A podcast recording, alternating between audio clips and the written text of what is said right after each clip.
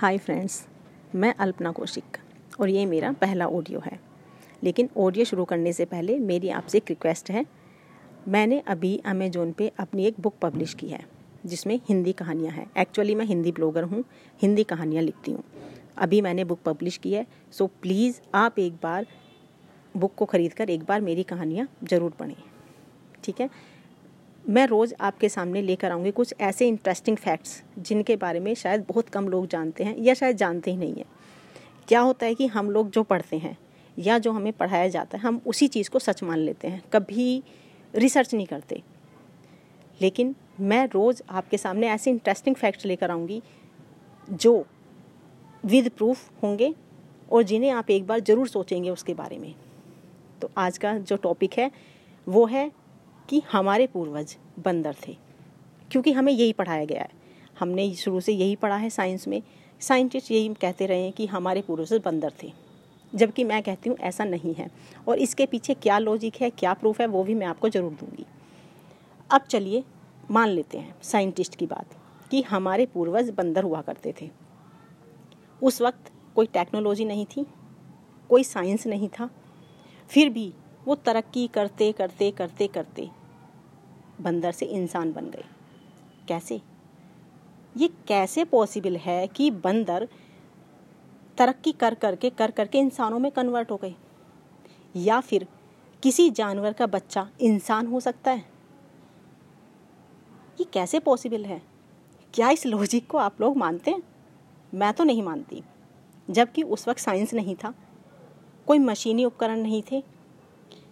वो लोग पेड़ की छाल से बने हुए कपड़े पहनते थे। पत्थर से आग जलाते थे। तो फिर कैसे तरक्की कर ली उन्होंने इतनी अचानक कि वो इंसानों में कन्वर्ट हो गए लेकिन हम जो कि उन्हीं की बात को सच मानते हैं। अब मैं अपना लॉजिक देती हूँ।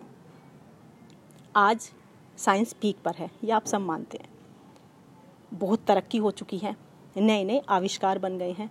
मशीनी नए नए उपकरण बन चुके हैं। और आज के टाइम में बंदर भी हैं। तो मैं ये कहती हूँ कि कोई भी साइंटिस्ट जिन्होंने इतने बड़े बड़े आविष्कार किए हैं, चाँद तक पहुँच गए हैं, वो लोग आज के बंदर को इंसान क्यों नहीं बना देते? आज तो सब कुछ है। बहुत सारे आविष्कार हो चुके हैं साइंस पीक पर है, सब कुछ पॉसिबल है आज के टाइम में। हम ब्लैक होल की थ्योरी पढ़ रहे हैं। तो फिर आज का बंदर क्यों नहीं इंसानों में कन्वर्ट हो सकता? आज भी तो वो सब हो सकता है। और अगर आज के टाइम में ये सब नहीं हो सकता तो फिर तब कैसे पॉसिबल हुआ? तो ये सिर्फ़ ह्यूमर्स हैं। अब मैं सेकंड लॉजिक देती हूँ आपको। क्रिश्चियनिटी को मानने वाले जितने भी लोग हैं, वो सब कहते हैं कि उनके पूर्वज एडम और ईव थे। ठीक है? इस्लाम धर्म को मानने वाले जितने भी लोग हैं, वो सब कहते हैं कि उनके पूर्वज आदम और हवा थे। तो फिर हमारे पूर्वज बंदर कैसे हो गए? दुनिया तो एक ही साथ शुरू हुई होगी। ऐसा तो नहीं है कि पहले अमेरिका में इंसान आए, फिर दूसरी जगह इंसान आए, फिर दूसरी कंट्री में इंसान आए। जब धरती शुरू हुई, जब इंसानी जन्म शुरू हुआ, वो तो एक ही साथ हुआ होगा ना? तो फिर उनके जो पूर्वज थे वो इंसान और हमारे बंदर।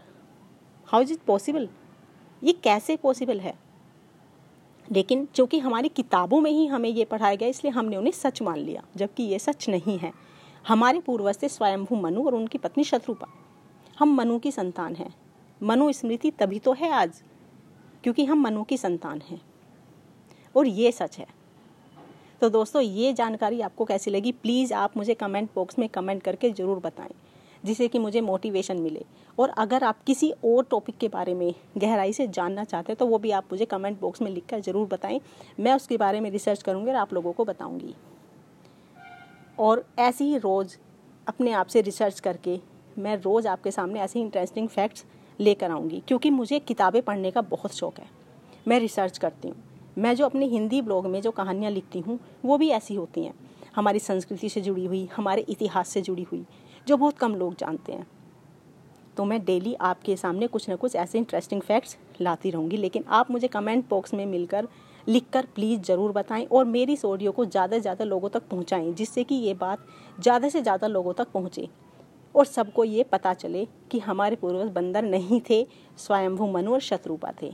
सो जय हिंद, जय भारत।